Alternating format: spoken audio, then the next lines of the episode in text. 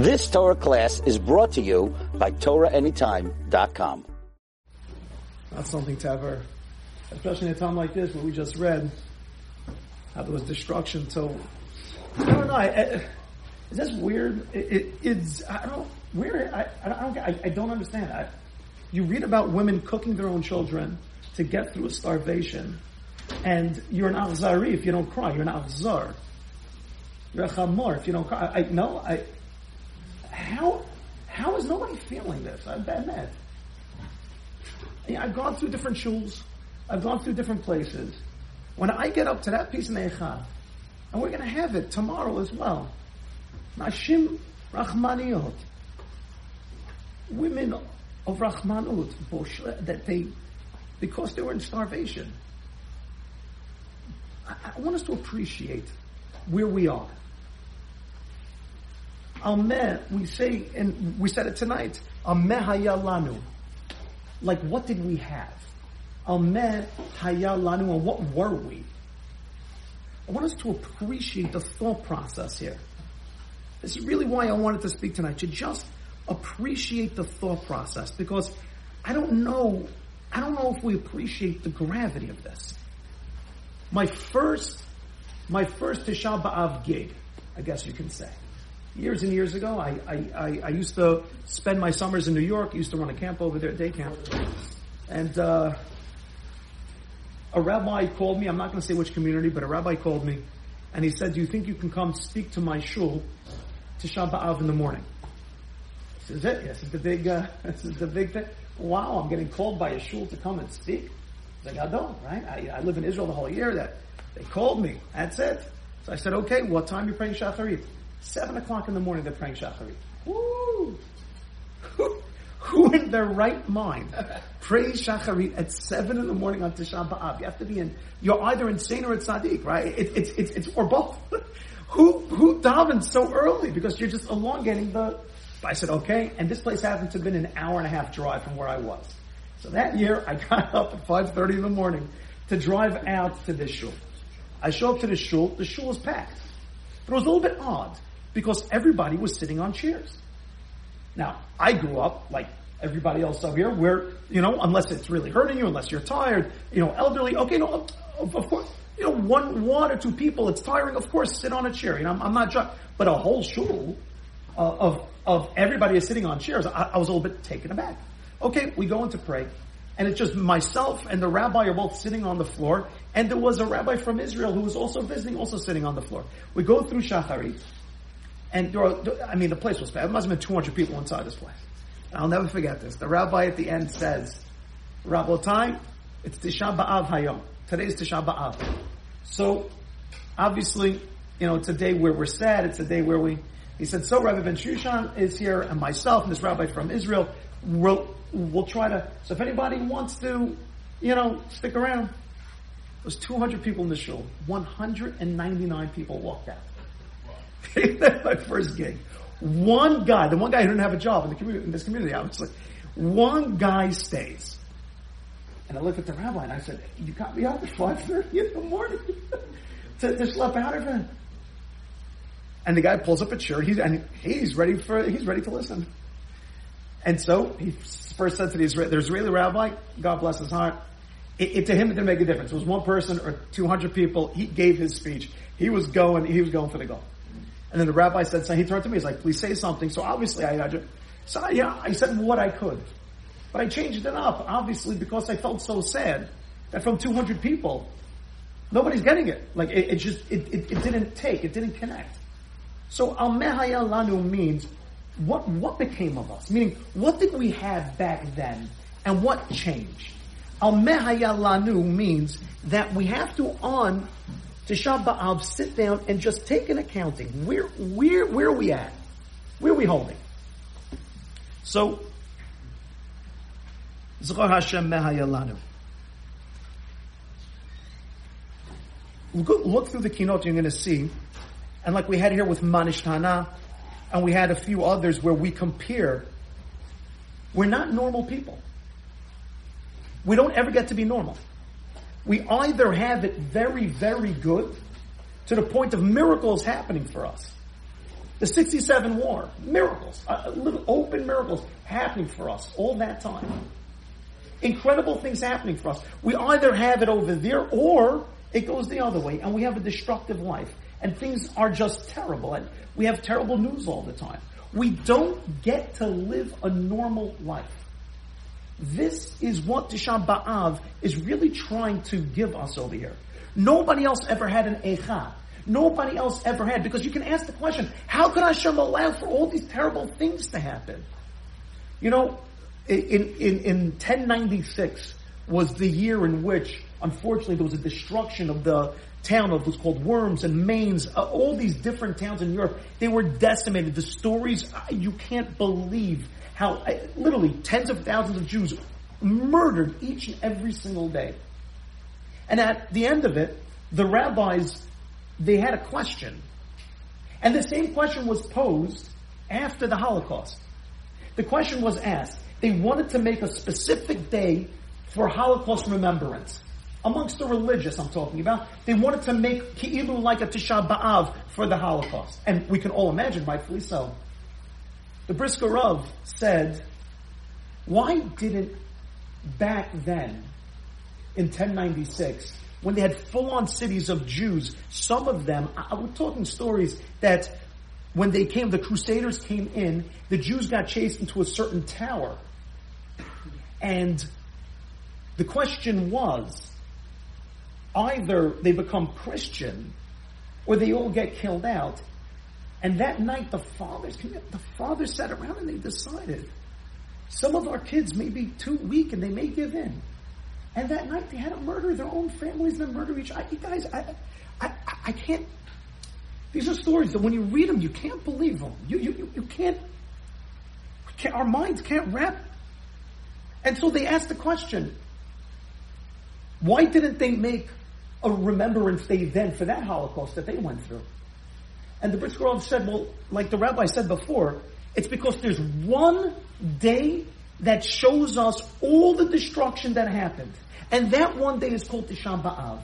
Because once the Bet Mikdash was destroyed, everything else is an echo from that destruction. All pain and suffering is an echo from that time. Everything became backwards because of that one destruction that separated us from Avinu Shebashamayim. And ever since then, we don't want people to think that there was some other thing that happened. No, no, no, no. We don't want you to go and make a specific day for anything else because for a moment we don't want you to think that that destructive thing happened as its own. Rather, we want you to go and to dial it back to the place that it stemmed from today. This, now. So any pain, any suffering you've ever suffered in your own life, it stems from this. It comes from the fact that we aren't in this place. And now ask the question, why? This is the Malachat Tisha B'Av. This is the work. This is what we have to put in. Why? Hashem doesn't want it to be this way. If He's a loving, giving God, then why would He allow for all of these destructive things to happen? Why? It's supposed to burn inside us, this question.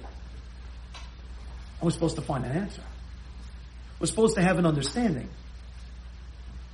The understanding simply is, this isn't the life that Hashem wanted for us. When Hashem created the world, Hashem wanted a life in which we can relate to Him, in which humanity would never die. Death wasn't created by Hashem. Why would Hashem ever make death? The Ramchal, Rav Moshe tells us, before, by Adam, he was supposed to live forever. Why would Hashem ever stop us? Doesn't make sense. And the answer is Hashem's like, right? I didn't make that. It was after the Averot. Hashem wanted a reality in which humanity can connect with Him completely, absolutely. Mashiach, the concept, and I don't know if you saw the Kaddish that, that, that, that we had just read over here. The Kaddish La'atid. I have never I, I, don't recall, it's something so big. It's a Kaddish for Tchiyat HaMetim. It's mamash, that's, that's what the word said. The word said, for all of the people who have passed away, Hashem, it's time for them to bring back. We all said amen to that. That when Mashiach comes, it's supposed to be that everybody gets back to that level. Everybody gets back to that place. That's it, Tchiyat HaMetim, and we live with Hashem for eternity. Hashem made that as plan A. That's what life was supposed to be. And Hashem is letting us know, in place of that, there's going to be a vacuum of destruction, unfortunately, because things aren't right. So we had the Beit Mikdash, and we were there, we were so close. We had a place in which Hashem said, Shachati b'tocham, I'm going to live amongst you. And that was meant to keep on getting better and better until we can earn the Mashiach through the vehicle of the first or second Beit Mikdash, and then ultimately bring this back, finally. And instead we lost it. And Hashem tried to explain to us, when you lost that, you think you're going to go off into a normal existence? You think you can just be like the rest of the world, willy nilly? That's it. All right, look, we tried, we lost the Beit Mikdash. I guess we're going to go away now. No, this is your birthright. This is who we are. You have to accept this reality. And then take that responsibility. The reality is, we aren't normal. The reality is, every single century, we're going to read through the Kinot tomorrow. Look, I, I, I, grew up very much in the Ashkenazi world when it came to Kinot. That, that's where I was in the summers and different things. And at least I can say historically through theirs, they literally go through so many unfortunate destructions throughout. And all of those destructions the common denominator is the people right before that destruction, they were just trying to be like the rest of the world. Every single one of these destructions, you give a look at them, they had comfort, and then all of a sudden some crazy person came into power, and then I just, just, just a mass genocide of humanity. Guys, we can't be like anybody else. So what we're crying here specifically is the fact that we're still in the gutter. We haven't brought the world back to what it's supposed to be. And at the end of Tisha B'Av, what we're supposed to tell ourselves is that there's got to be something that I can do in order to bring that closer. It has to be that way. You either believe or you don't. It, it gets to that point. To finish off, there's a really sad, sad story of Yirmiyahu that and we're, we're going to read this tomorrow in the Kinot. Konen Yirmiyahu al Yoshiyahu. Yoshiyahu was a king, that he was the son of very evil people, but he became a king when he was, uh, he, he became king, for I remember, about eight years old, he was very young, and he didn't see a Sefer Torah until the age of 18. That means that his parents were so wicked that they had completely decimated any connection between themselves and religion to the point, this is by the first Pentecost, to the point that I don't know what the religion looked like. I mean, there were people practicing Torah in the land, but as far as the king himself goes, he didn't have that. And then he saw it in the very famous, famous psukim that tells he started crying over the fact that, that he, he never, he never kept, he never had it. And then that was it. He was mivatel everybody's work. He said, we're done working. Say, I will support this whole country. Every man, woman, and child are going to learn Torah day and night. We're getting it back. And he did. And they said that they tested. Every man went, they all knew it. Now, unfortunately, there were people inside their homes that still had Avodah Zarah. He did not know that.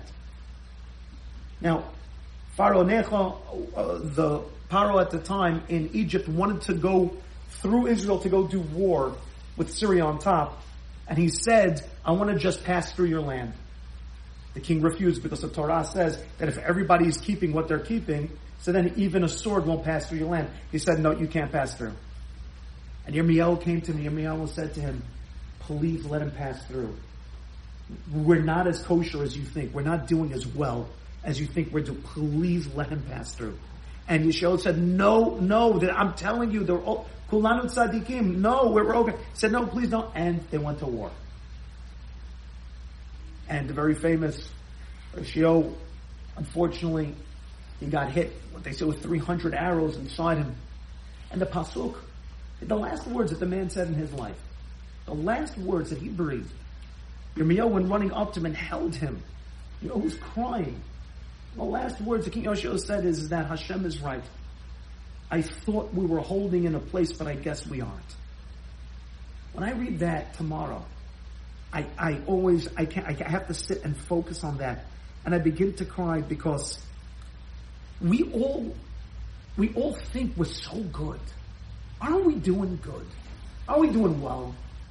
Lakewood is packed with yeshivot. The Mir Yeshiva is packed with people learning. Baruch Hashem, Pico is packed with shuls in a beautiful way. We have a Kollel learning, a Link is learning, the Valley, they have learning. Uh, just over here, and wherever you go, and there's a Chabad everywhere, and they're getting people. Aren't we doing okay? So where is he? So where's like like like what better can we do? And this is what King Yoshua thought. Like, what better could I do? Aren't we literally doing the best that we can? And the answer was in people's homes. And now in people's pockets, there's Avodah Zarah. I mean, we think we're doing so well, but we're allowing that world, the outside world, we're allowing it within us to take us over. When you go home tonight, before you go to sleep, I want you to think, what are your she'ifot? What are your values, your goals? What do you dream about? What do you really dream about? If only I could. If only I could make more money. If only I could finally afford that house. If only I could. If only if. And all these if onlys.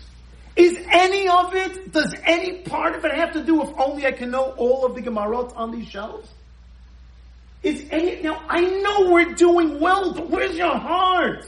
Where is it? Yoshiyahu thought he was doing so well in their minds, maybe academically, but in their hearts, their sheifot, their values, where was it really going? What's important to you? Why is it so important?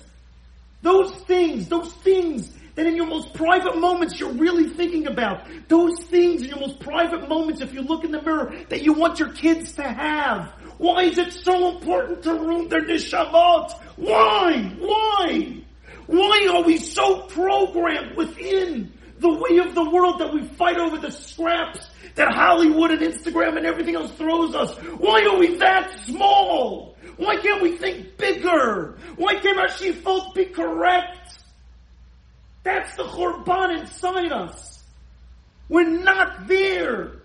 We're not doing as okay as we think. And I, for one, don't want for the last breath to come out of my mouth like his was to say, I thought I was doing well, but I guess I messed it up. I don't want that to be my last breath. And it's Tisha B'Av that's going to make sure that it won't be. It's Tisha B'Av that's going to demand of me to say, Ari, what is really correct? You can't be like the rest of the world. Stop fighting over what they're throwing you. Stop demanding what it is that they have for yourself. Be bigger.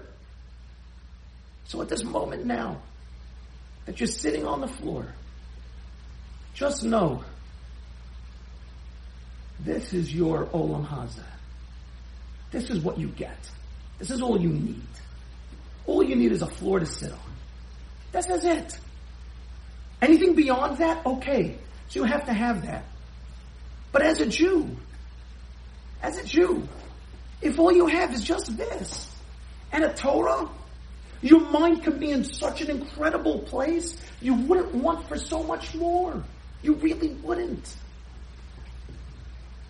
Either your life is going to look like this, or your life is going to look like something incredible, full of nisim and niflaot. We can't have a middle ground. As Jews, we're meant to be greater. We're crying over the fact that that picture of greatness over Galut has become blurred. I'm not blaming anybody for the blur. I, we're all in it. Tisha B'Av is supposed to give us a clarity to get out of it. Give us all the baracha, Bezrat Hashem. We should have a clarity a clarity on what our next step must be. And finally coming through with picking up that book or listening to that shiur or putting a filter on the phone or manning up as a father and telling your kids no when it's something that's going to suffocate their soul for eternity. Finally taking that step, I hope Tisha B'Av affords us that. Bezat Hashem, hopefully this is the last time and Bezat Hashem next year we're all together in Yerushalayim with Mashiach living the life that Hashem always wanted for us. Amen. Amen. You've just experienced another Torah class brought to you by TorahAnytime.com.